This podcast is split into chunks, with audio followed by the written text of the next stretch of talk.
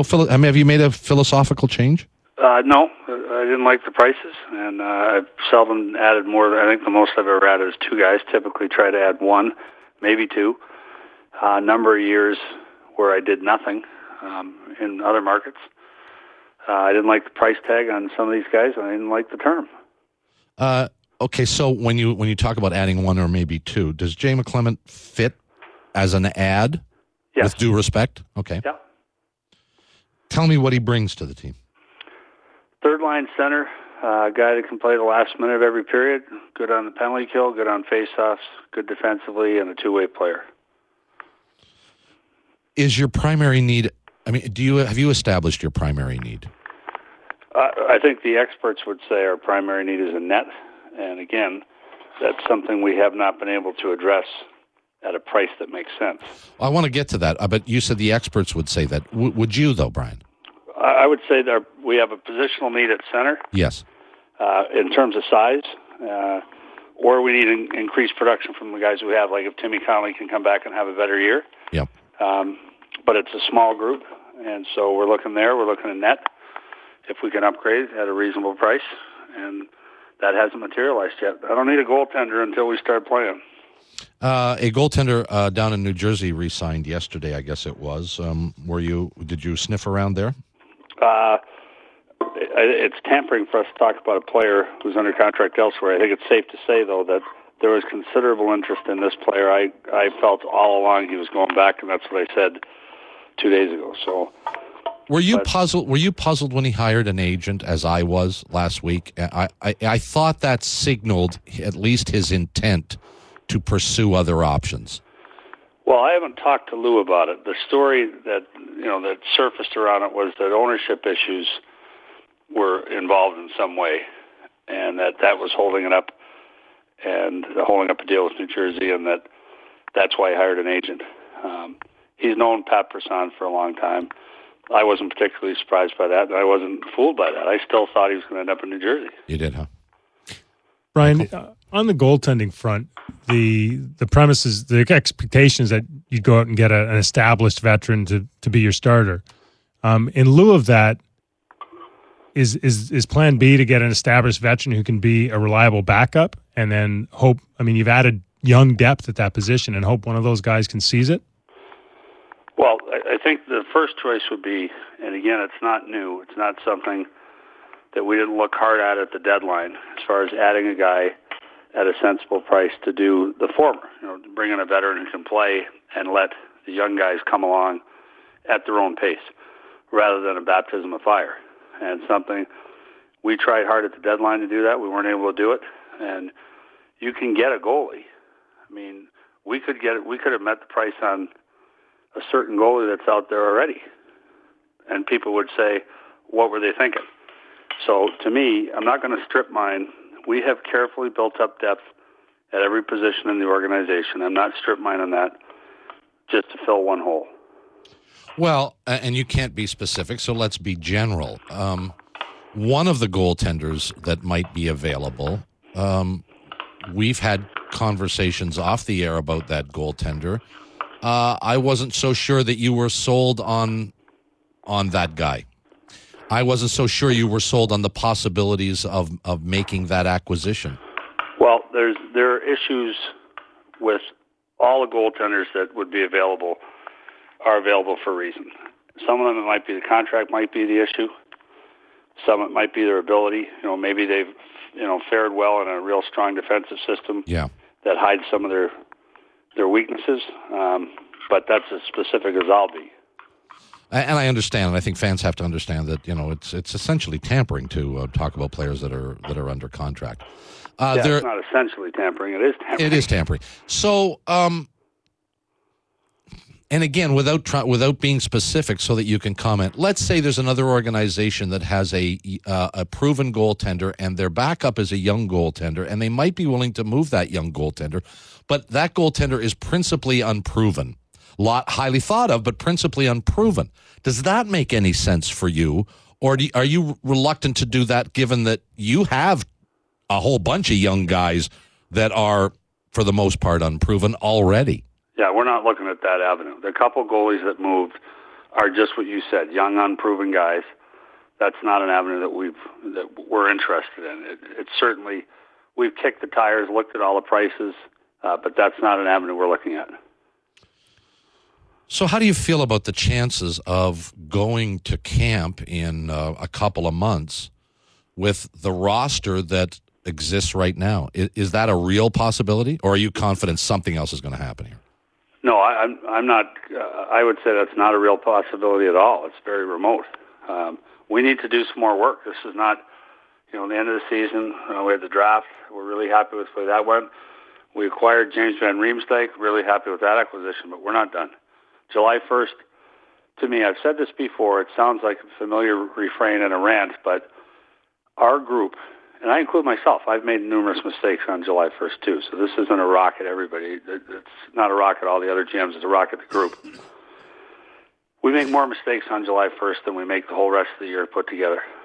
And the money that was handed out and the term that was handed out just didn't make any sense to me at all. And so we stayed on the sidelines other than Jay McClement, which we were happy to, to add him. Uh, last year, Tim Connolly, again, most of those guys got four-year deals. Tim got a two-year deal. So to me, um, we've insisted on our price being met, but I think he's a valuable addition. But some of the other things, you know, I'm just shaking my head. And people say, well, that's just because you lost out. We've got cap space. We have money to spend. It's not a case of losing out. It's a case of saying, I don't think there's value there. But you've also been quoted as saying that the, the, the stupid deals are, and the ones that you will not get caught in, are the ones that have extraordinary term. Extraordinary term with, with you know, it's very important that people understand this, Bob. I'm glad you asked that question. I don't object to long term. I won't do 10 year deals. I think they put all the risk of injury on the team. Sure. I think they totally disincentivize the player. I think they're insane. So that's my objection to 10 year deals. My, but that players that, or teams that want to do it, that's fine.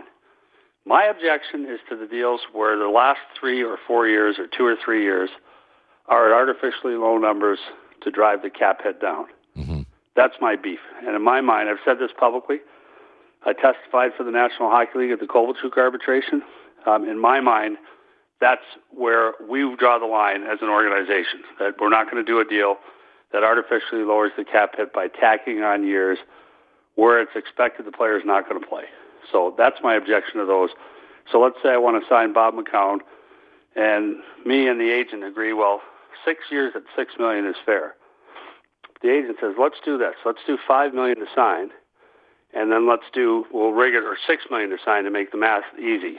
So instead of six years at six, it's six million to sign, and six years at a salary of five million dollars a year." Mm-hmm cap hits six million a year. The agent says, well, we can make it cap friendly if we tack on three years at the end at 2.5, 2.5, 2.5, and you can buy those years out, or the player he's not going to ride the bus for 2.5 after he's banked 36 million dollars. Yeah, and that drives the cap hit down, and that's what we won't do here. I've never done one. I'm not starting now. I expect all these issues will be addressed in the new collective bargaining. And that was my next question, the obvious next question. Uh, do you have any level of confidence? Because I mean, you're inside the room. I mean, that this will be a priority item when I believe it will. You will. I, I, I believe that from the get go, and that's I'm not going to. You know, the last summer before we go into that bargaining phase, you know, it's up to the league what the new agreement looks like. But that last summer, I'm not going to change the rules. Brian, on that theme, you've always talked about these terms on points of principle, but do you think tactically you're in? It's going to somehow benefit you down the road because you're not committed to these these extraordinary terms. You don't have bad contracts, so to speak, on the book. Well, I think I think there's a mentality.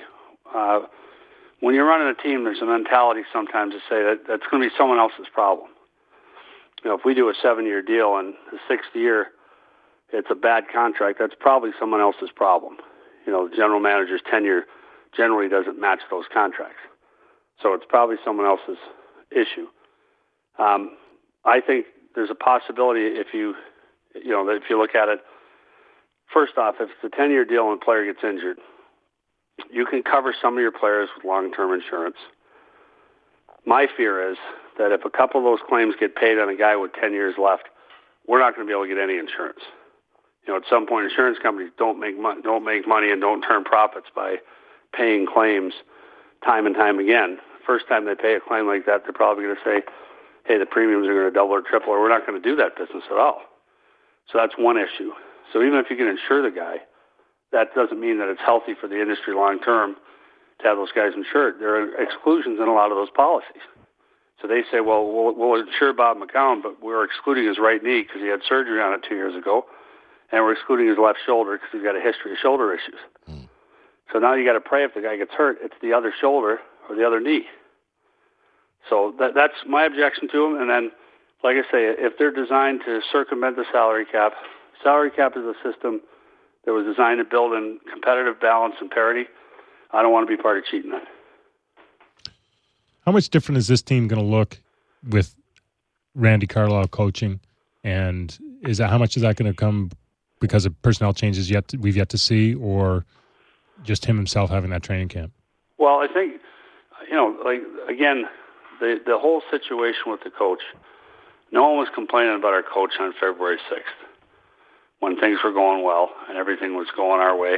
We were in the playoff spot. Everyone was happy uh, we made a coaching change. Now, the philosophy and the style of play um, are different. Randy emphasizes puck pursuit, aggressive forward checking, and more layering in the defensive zone.